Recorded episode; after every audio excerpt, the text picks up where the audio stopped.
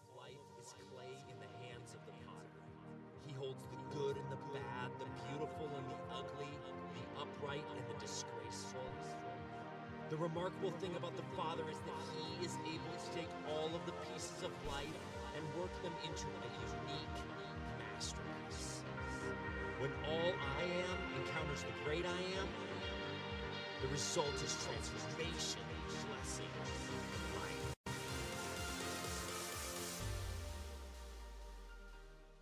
Let's pray. Father, that, that would be our desire, that all that we are would encounter you, and that you would take all the pieces of, of this life, God, the things that we're proud of, the things that we're ashamed of, the things in our past that we celebrate, those things that we lament, that you would take it all, and in a way that only you can as the master potter, that you would take the clay of our lives and shape it for our joy and the glory of your name. And we pray this in the name of Jesus. Amen. Amen. December twenty-sixth, nineteen nineteen, a decision was made that definitively shaped two organizations for the next eighty-five years. Harry Frazee sold one of his best players. His name was George Herman Ruth. You might know him as the Babe. For one hundred twenty-five thousand dollars, the owner of the Boston Red Sox sold the rights to George Herman Ruth, the Babe, to the dreaded New York Yankees. And for the next eighty-five years, the Boston Red Sox lived under the curse of the Bambino. The curse of the Bambino. Right, well, yeah, Babe Ruth at the time was a pitcher, but he started dabbling and hitting, and the year before he was traded, in nineteen nineteen, he hit twenty-nine home runs, which wasn't all that bad for a pitcher even back then, but once he was traded to the New York Yankees, he started to play on an everyday basis. The first year he played for the Yankees, he hit fifty-four home runs and drove in one hundred thirty-five R B Is. He followed that up in his nineteen twenty-one campaign with fifty-nine home runs and one hundred six R B Is. He went on to be one of the most prolific baseball players of all time. He took the Yankees to the World Series seven times, won it four times, hit seven hundred fourteen home runs, hit three forty-two over the course of his career, and was elected to the Hall of Fame with more than a ninety-five percent election rate. He was a pretty decent player, it turned out. You read back through it and you go, well, why in the world, Harry Frazee, why in the world would you sell the rights? I mean, he didn't even trade him. He just said, hey, I just need cash. That's what I need. I need you to give me one hundred twenty-five K and you have the rights to the Babe. Why in the world would he do that? Well, it's interesting. If you go back and read about Harry Frazee, he was not only the president of and, and C E O of the Boston Red Sox, but he also dabbled in Broadway the, uh, theatrical productions. And those weren't doing so hot at the time, and he needed cash. And so he traded the Babe for one hundred twenty-five thousand dollars in cash and a loan for three hundred thousand dollars, and for eighty-five years, it haunted the Boston Red Sox. He made a decision that was based uh, in the immediate, and he failed to see the way the long term might play out. Uh, it's interesting. This happens all the time. This happens to us as people. This happens in, in sports, as we see um, with the Broncos and the Rocky. We see it happen. We see it happen. But it also happens in, in the business world. Let me introduce you to another person. His name is Ronald Gerald Wayne. Ronald Gerald Wayne, you may not have heard about him, but he was one of the three founders of Apple. He couldn't stand working with Steve Jobs. Not a lot of people could, but he really couldn't stand it. And after only a few weeks on the job, after starting this company, he sold his ten percent of his Apple stock for eight hundred dollars. Now, now, don't feel too bad for him, because he went back, and afterwards he knew that this was going to be a sticky point, and so they went back and they renegotiated with him, and they paid him another hundred or, or fifteen hundred dollars to waive any rights to coming back to receive any money from Apple. So really, in the end, it was twenty-three hundred dollars, so don't feel too bad for him. Now, just in case you're curious, Ronald's ten percent of Apple today would be worth roughly seventy billion dollars. A decision made in the short term that influenced his life in dramatic ways over the long run. And see, this is not just a sports problem. This is not just um, a business problem. We see it play out there, but this is a human problem, friends. It's that every single person in this room, there's not one person that stands outside of this, has the potential, and the temptation is on the table to trade the things that we hold most dear for things that are, in the end, invaluable. Things that don't add up and things that don't matter. We call this um, physically nearsightedness. We're unable to see beyond sort of our very scope, what's right in front of us, to see a little bit further down the road. But nearsightedness isn't just something that happens with your eyes. It's something that happens in your heart also, where we make decisions that we act on in the moment and then regret in the long term. It's not something outside of any person in this room. It's a temptation, and maybe one of the greatest temptations that we face, not just as followers of Christ, but as people, to make exchanges that are, in the end, to our own detriment. And the book of Genesis is going to tell us a story. It's going to invite us into a narrative that draws this point out. If you have your Bible, turn with me to Genesis chapter twenty-five. Genesis chapter twenty-five. If you were with us last week, we started a, a series on the life of Jacob. And we mentioned that Jacob had a number of things from the get-go working against him. He was the second-born in a first-born society. He was a gatherer when people and communities valued hunters.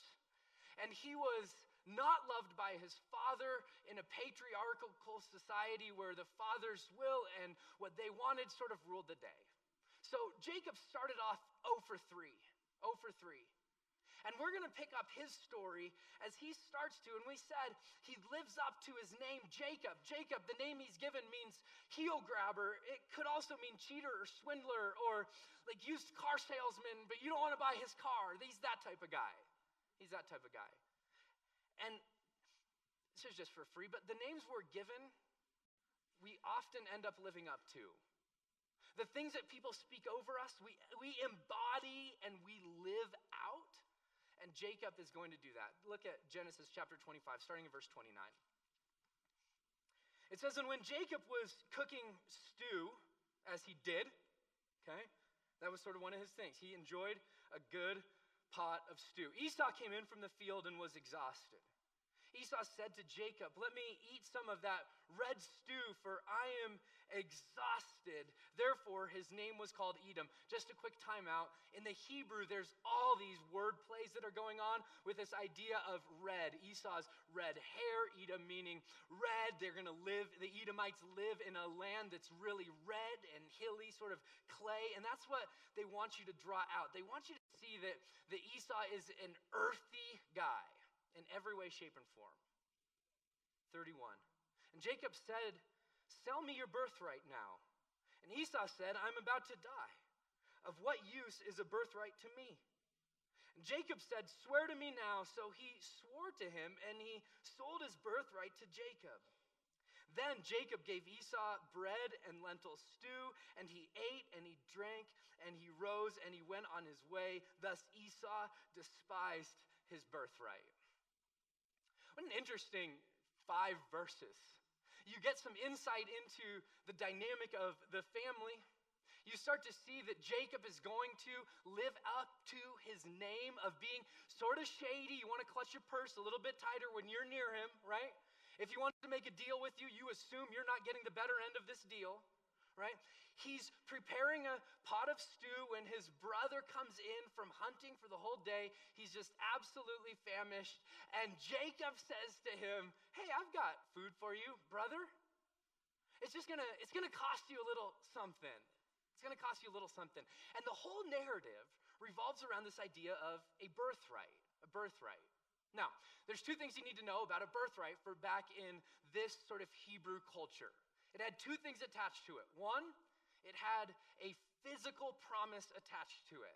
So when the father died, the, whoever had the birthright would typically get two-thirds of the property.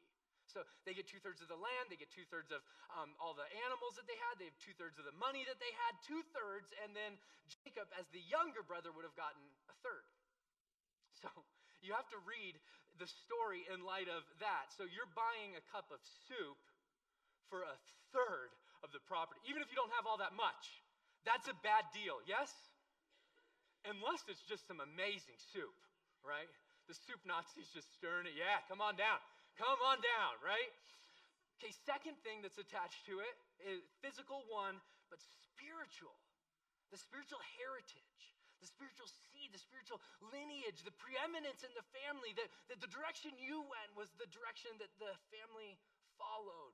All of that was attached to a birthright, was attached to a birthright.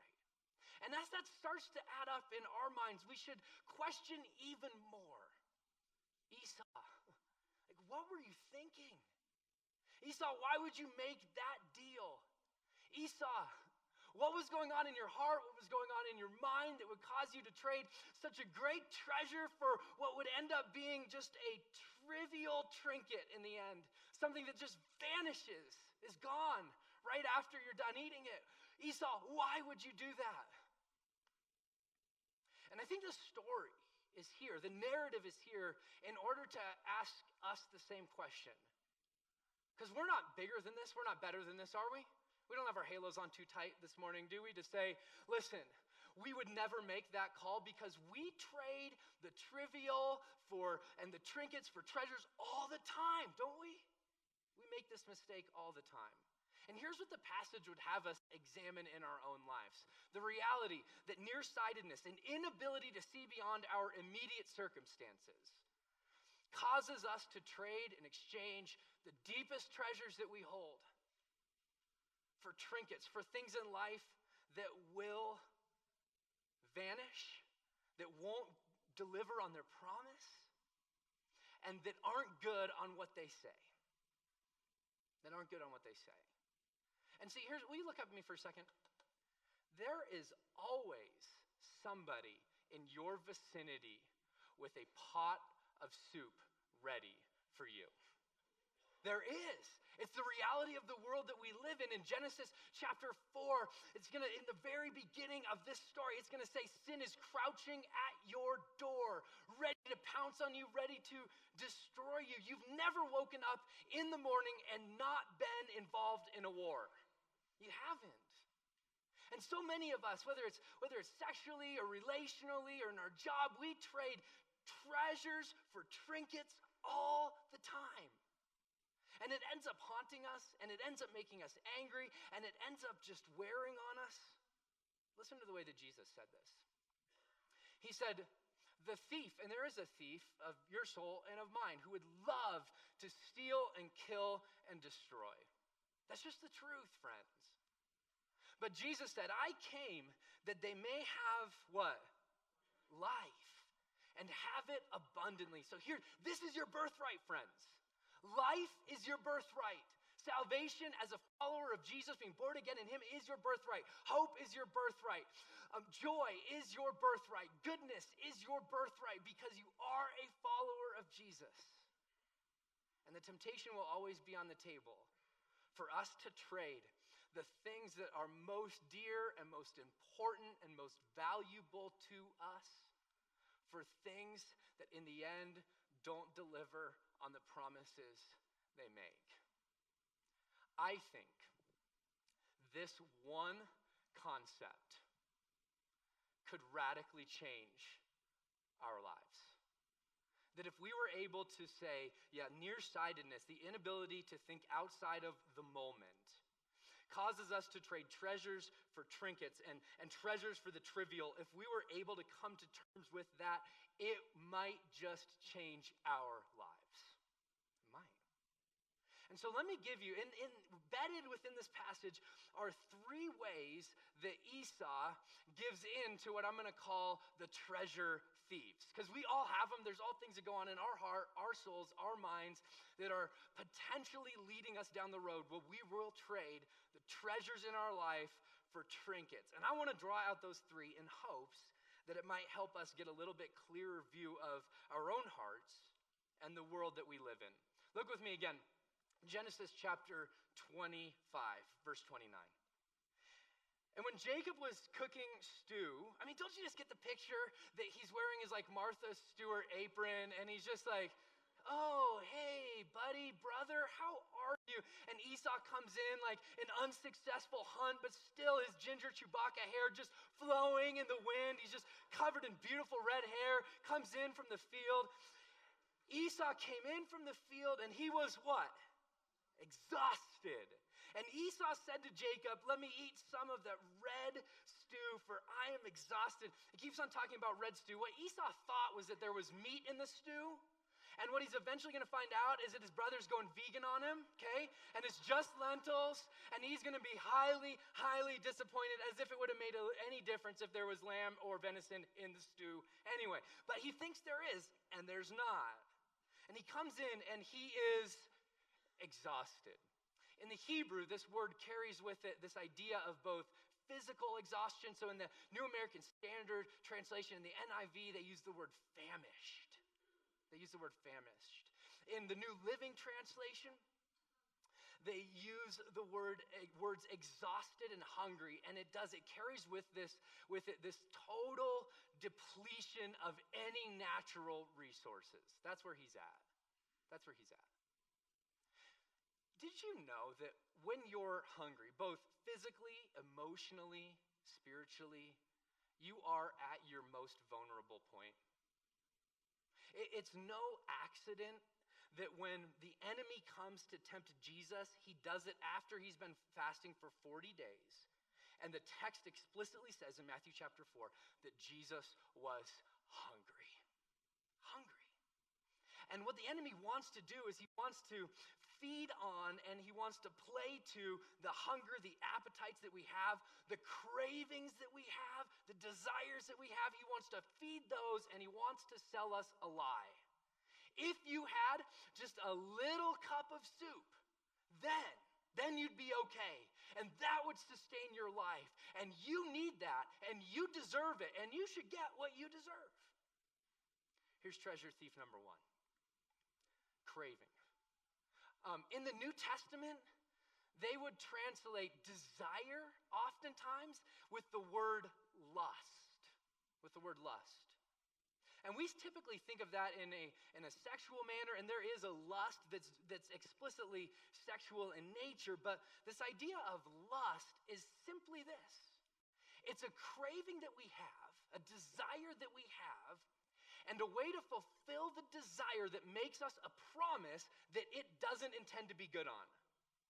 So, lust, if in a sexual manner, like looking at pornography, we hope that this is going to satisfy this desire, and it always leaves us empty. Lust in, in a monetary fashion, we think the newer, the brighter, the shinier, the more advanced, well, then I'm going to be happy. Then I'm going to be okay. And the things we lust after, and the things we go for, and the things that we desire always make promises. But here's the thing, look up at me for just a second. They always require a payment that far out exceeds anything it can deliver. So, the lust for someone outside of a marriage makes a promise, but when we step into that, it the bottom falls out on us, and we're left going, well, it made a promise, and it didn't deliver. Esau's left with this, after he gets done selling his birthright, he is angry, he's upset, he walks out of the tent going, man, I wish I would never have done that. So the question that you should be asking is, Ryan, how do we start to train our hearts and our souls and our minds so that we're not just driven by the things that we crave? That's a great question. I'm glad you asked that. Let me give you, let me give you two ways. Let me give you two ways. One is start to be a student of your heart. Start to be a student of your heart. For every single person in this room, we are tempted with different things. There's different things, different shiny, sparkly things, to use metaphor, that are, we are drawn to. Start to figure out what you're drawn to. The hungers that you have, the things that you chase. There's a temptation on the other end of that, and it's making a promise that it has no intention of keeping. Be a student of your heart. Secondly, I, I, I would say it like this. Combat your cravings by reading Matthew four. No, by counting your blessings. Combat your cravings by counting your blessings. See, because here's what Esau loses sight of, and it causes him to lose his birthright. He loses sight of the fact that they're probably leading up to this day has never been a day in his life when he was on the brink of starvation. He loses, fact, loses sight of the fact that God has been faithful and that God has been good. And when we are hungry in the physical sense, we start to feel like we need something in order to satisfy. But when we're hungry in a spiritual sense, we start to give our lives and our hopes and our dreams and our heart to things and put them on the throne that simply will never fulfill what they promise. They just simply won't. And so we combat our cravings by counting our blessings. God, you've been good. God, you've been faithful. God, you've forgiven every wrong. I live under your grace and under your mercy. You are absolutely amazing. You're glorious. You are good. And you call me your child. And we start to combat cravings by stirring our affection for Jesus. That's what we do. That's what we do. And not only that, but we engage in a fight for contentment. Have you noticed that contentment is a fleeting value in our culture? I mean, I was perfectly fine with the iPhone five until the iPhone six came out. And then I'm like, holding it, I'm like, what is this garbage? You expect me to use this? I can never use that, right? And so here's what the Apostle Paul would say about contentment. He says, not that I'm speaking of being in need, for I've learned in whatever situation I am in to be what? Content. He goes, I've learned it. I had to approach contentment as a student saying, teach me how to be content, which means that we may deprive ourselves some, from some things at times in order to learn, in order to grow. When you count your blessings, you combat life's cravings. You always do. When we, I don't focus as much on what I need when I recognize all that I already have. And that's true for all of us. So we need to go about this a little bit of a different way. Look at the way that the story continues. There's another treasure thief that Esau encounters. Verse thirty-one, and Jacob said, sell me your birthright now. Jacob, here's the deal. He's going to say to his brother Esau, there's a limited time offer. For you and you only. I mean, have you ever walked through the streets of Mexico? fifteen dollars for you, five. For you right now, one, right? And you're like, wow, I'm a brilliant negotiator. This is the way that our world operates, though. If they can get people to make spontaneous decisions, they can get them outside of the things that they value and cause them to walk down a path that they don't want to walk down. And Jacob does the same thing to his brother. You've got to make this decision, Esau says to Jacob, and you've got to make it now. And you've got to make it now. And here's the truth of the matter, friends. Very rarely do we make decisions based on short-term information that we are happy with in a long-term world. If we make decisions based on just the immediate and based on what's just right now, we will be disappointed in the long term. So we have a society that just preys on this. I mean, apps like Tinder, where you can spontaneously sort of hook up with somebody and give a piece of yourself away. You can do it spontaneously. You walk through the mall and there's, you need to buy. This deal is ending. It's a limited time offer. Act now. What are they doing? They're preying on, all right, I don't want to miss the deal, and I'm going to engage spontaneously in a way that's going to end up leading to my detriment long term. So here, this is for free.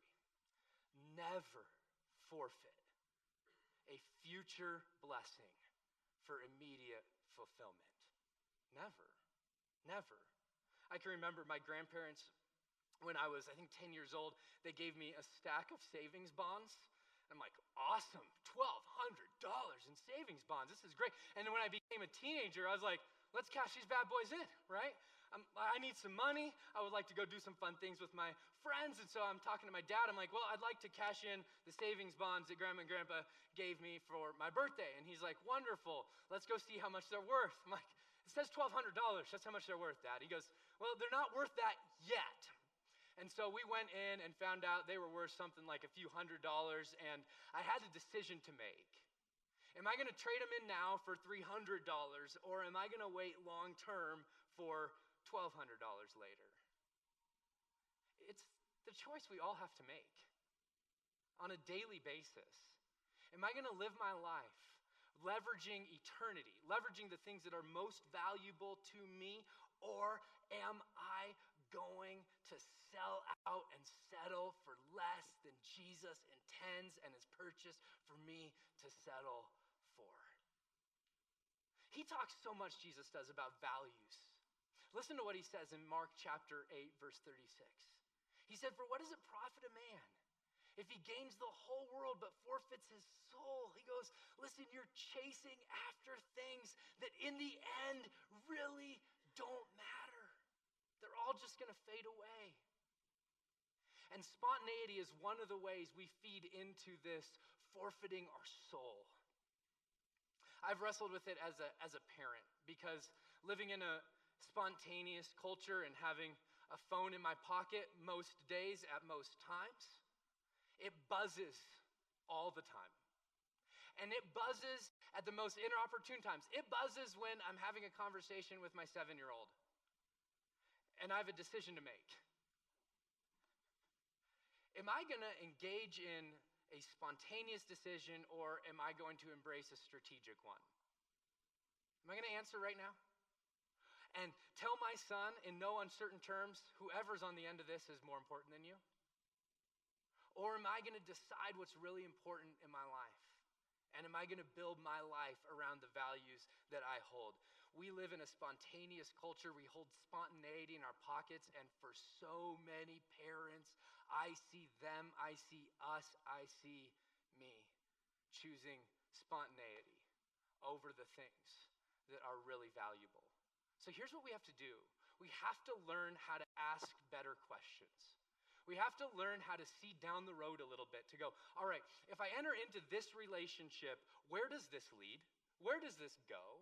If I leave this job at this time, where do I end up? And what happens? And if I do this in the marriage, where does that eventually take us? And where do we land? And it's a lack of vision that often leads people to make spontaneous decisions.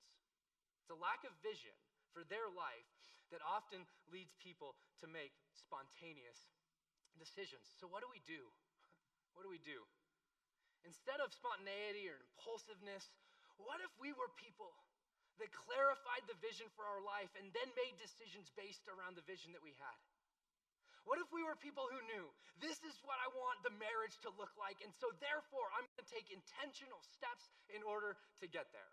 What if we were the type of people that said, listen, I want to develop character in my life, and so I'm going to enter into spiritual disciplines with the goal that God might, through his Holy Spirit, work in me and develop character in me. Esau only sells his birthright because he has no vision for the way that God will use him in the future. It's the only reason he does. It's the only reason that people enter into relationships that they're ashamed of, make bad business deals. It's the reason. It's at the heart of so many of the mistakes that we make.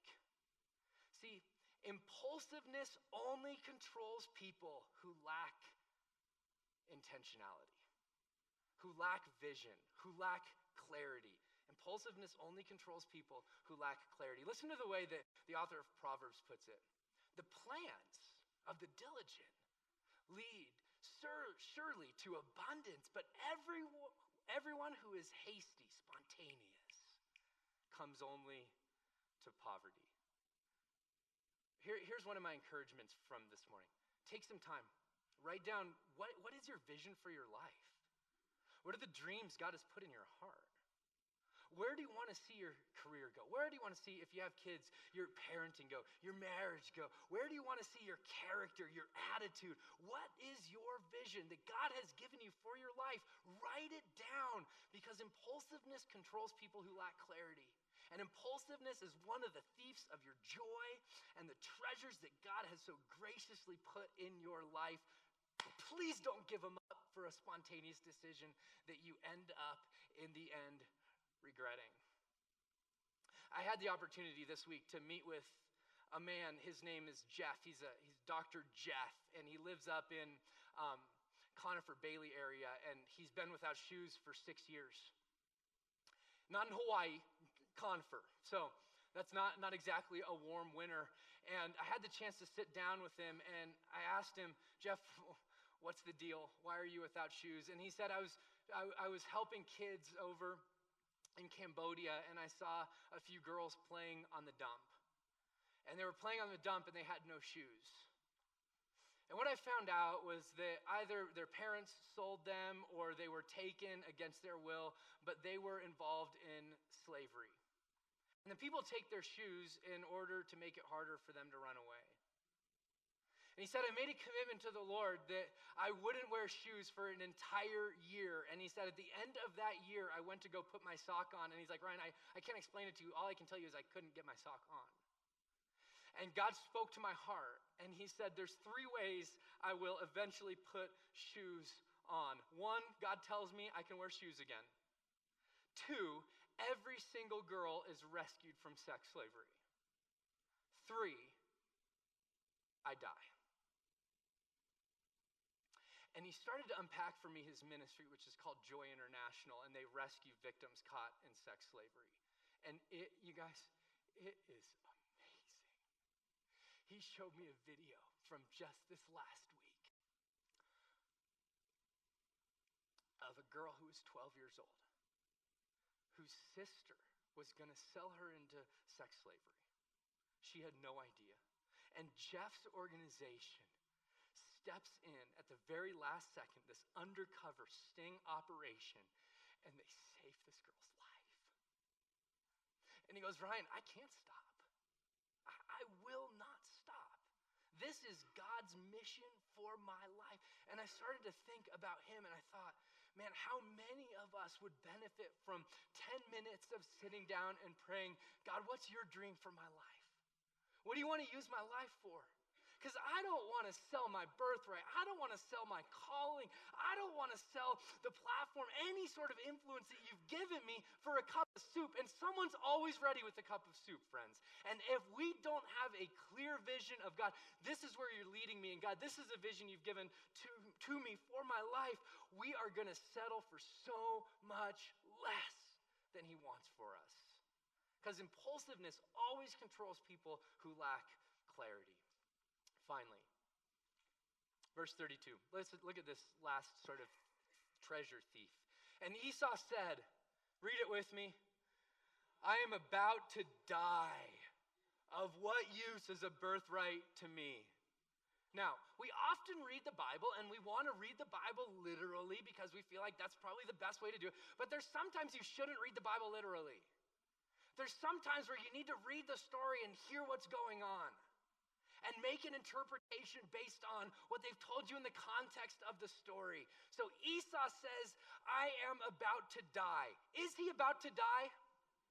No. How do we know this? Well, he's been hunting all day. And it takes anywhere between forty-five and sixty-one days to die of starvation. It's just a fact. He feels like he's going to die. And listen, we went on a family bike ride yesterday, and I'm like, I'm reading this going, I, this is every dinner, right? This is, this is after dinner. I feel like I'm going to die. I'm starving here. That's strange. Wish you would have eaten ten minutes ago. Okay, I'm just sharing my problems now. Those are my issues. We're on a bike ride, on a bike ride yesterday, and my son comes up to me and goes, I'm dying of thirst. We've ridden a mile, a mile. Flat ground, right? And so I give him a water bottle, right? But we do this all the time. Here's the thief of treasure that Jacob or Esau encounters. Exaggeration. Exaggeration. Oh, man. We do this all the time, don't we? Just think about the way that you think and process things oftentimes. Like in a marriage, we use words like often and never. We use those all the time. It's an exaggeration there, right? Don't we? Oh, she never does this. He, he never does that. They always do this. What are we doing? We're exaggerating. And here's, look at, look at, look at Esau's life. He says, I'm about to die in order to justify. I'm justified in making this decision because I'm on my deathbed. What good is it? What good is a birthright to me if I'm six feet under?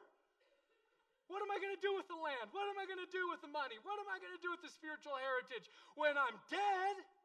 Right? Oh, man, we do it all the time.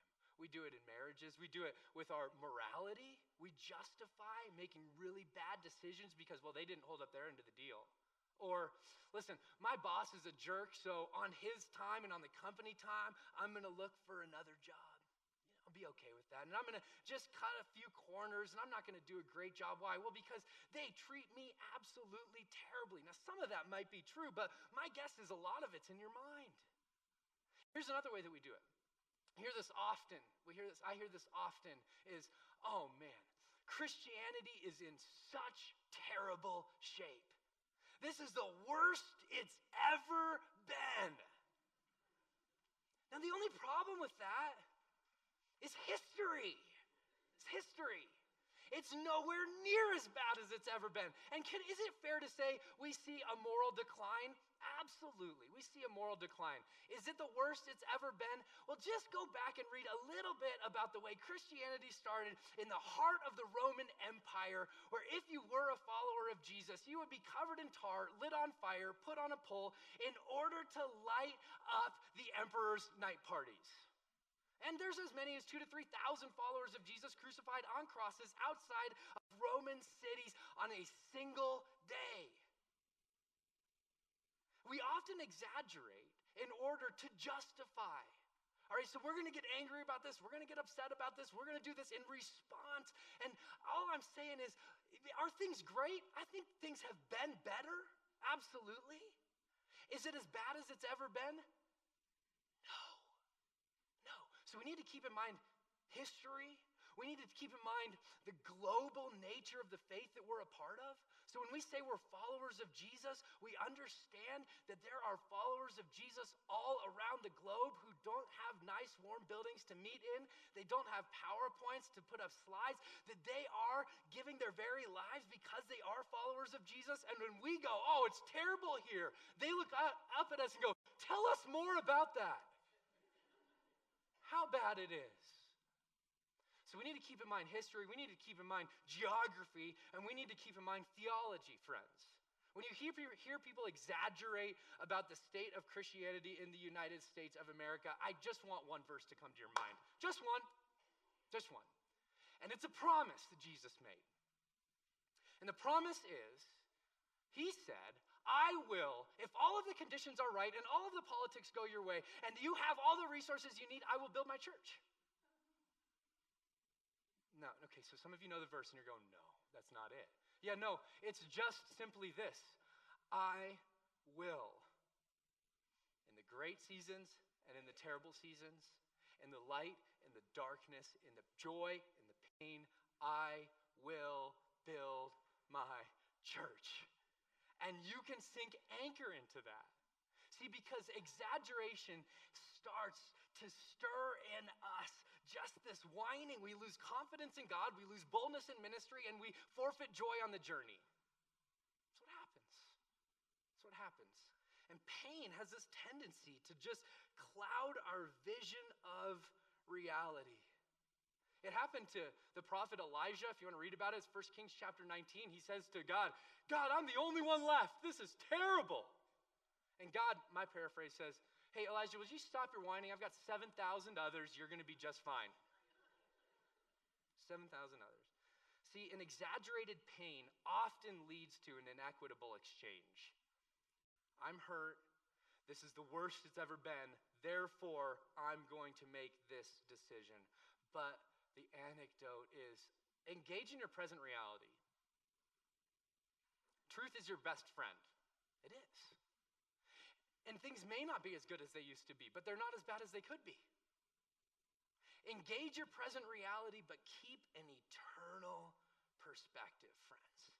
This is Paul's charge to the church at Corinth. He goes, listen, we do not lose hope, though our outward self is wasting away. If anything, it's an understatement. He's getting beat up. He's spent days and nights in the open sea. He's spent time in jail. And he goes, listen, our outer bodies are wasting away. Our inward self, though, is being renewed day by day. For these light and momentary afflictions are preparing for us an eternal weight of glory beyond all comparison. He goes, listen, listen, listen. Don't exaggerate the pain. Elevate your perspective and engage the eternity that God has promised to you. That's his command. That's his command. And when we exaggerate, we just enter deeper and deeper into our own personal narrative of what's going on. And it often causes us to sell the things that are most dear to purchase things that will evaporate in time. It's interesting. If you go back and you read this story, there's only two characters in it. You have Jacob and you have Esau. I, I always wondered why Esau didn't get like a second opinion, sort of a big decision, right? Like, or maybe shop the market a little bit. Like, hey, someone's willing to offer me a cup of soup for my birthright. I'm willing to give you a lamb. Or I, I don't know, what do you, the deal, you have to at least engage a little bit. And he just goes hook, line, and sinker. Why? Because it's only them two and they're looking at each other. That's it. If you would have asked somebody else, hey, do you think it's a good deal for me to sell my birthright for a cup of soup? My guess is if he had any good friends, they would probably say, I think that's a terrible deal. I think that's a terrible deal. Which is why it's so important that we live in a community of faith, friends. It's why it's so much, so important that if you've walked this road and are further down the road of faith than other people, that you share your story. That you're honest with, these are some of the things that I've done. These are some of the decisions that I've made. These are some of the treasure thieves that I engaged in and I found. And so that you share your story so that some people who aren't quite as far along in the journey can benefit from some of the wisdom that you've gained along this road of faith. It's the reason God calls us to live in community. I was um, frustrated this week and I was just sort of spinning myself around in circles. Nobody else been there? Okay, right, just me. So, and I said to my wife, Kelly, which I do uh, maybe like once a week, I said to her, hey, am I crazy? And she looks at me and goes, yes, yes, you are. You need to just settle down and take a deep breath, go on a walk, and then we'd love to talk with you afterwards, right? I mean, it's like, but we need people like that in our life, don't we? Because if we isolate, we can exaggerate with the best of them. This is the worst it's ever been. They never, he never, she never. And we start to feed that lie, and eventually we sell the things that are most important to us, and we justify it because of the deep pain that's in our soul. So here's how the story ends. Jacob said, swear to me now. So he swore to him and he sold his birthright to Jacob. And then Jacob gave Esau bread and lentil stew. And he ate and he drank and he rose and he went on his way. And what the narrator of Genesis wants you to feel is this just immediate regret. Oh, I wish I wouldn't have. I wish I wouldn't have. Thus, Esau despised his birthright. The most valuable thing that he had, he ended up despising and selling for something that would eventually turn into just a trinket and fade away. So here's the deal, friends. There's always somebody with a pot of stew. Always. And we are always on the brink of, if we aren't careful, of forfeiting the things that are most valuable to us in exchange for things that will eventually fade away.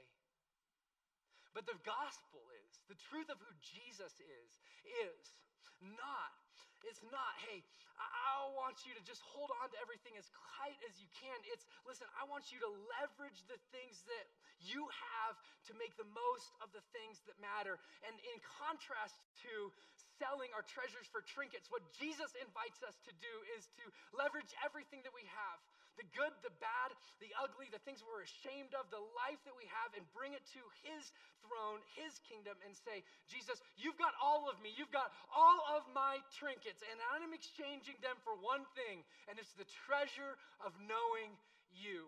that I might be found in you, not having a righteousness of my own that comes from the law, but one that comes through faith in the Messiah. And friends, when we see Jesus as our greatest treasure and we step into knowing him in an intimate way, the things of earth grow strangely dim in the light of his glory and grace.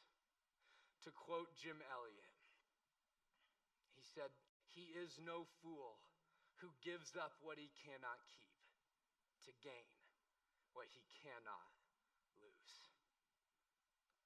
Let's pray.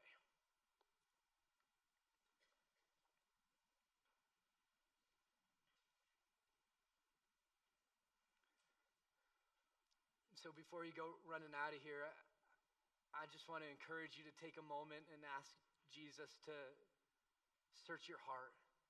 Search us, Father, and know us. Point out if there's any offensive way in us.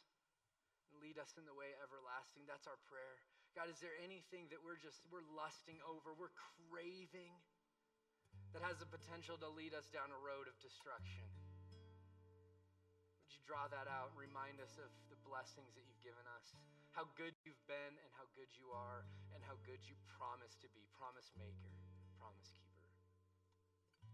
And Father, if there's anything in us that wants to respond impulsively or spontaneously to fulfill an immediate need and forfeit an eternal blessing, God, would you cause us to think about what we really want for our life? Give us great vision. Give us great clarity. And Lord, would you help us to be people who engage reality, who see things the way that they really, truly are, and all of the good and all of the bad, that we would be able to see that, but that we wouldn't exaggerate in order to justify. God, help us to engage reality, but to keep an eternal perspective. And so for the person in here, for the people in here who are on the brink of making a trade that they'll eventually regret, exchanging a treasure for a trinket, Lord, would you remind us of your goodness? Would you remind us of your love? Would you give us great wisdom that we might make decisions that would lead to our life and the joy of everybody around us in your glory? That would be our prayer in Jesus' name. And all God's people said, amen and amen. Hey, South, um, we'll be up front. Our elders, our prayer team, we would count it an absolute joy to pray with you, over you.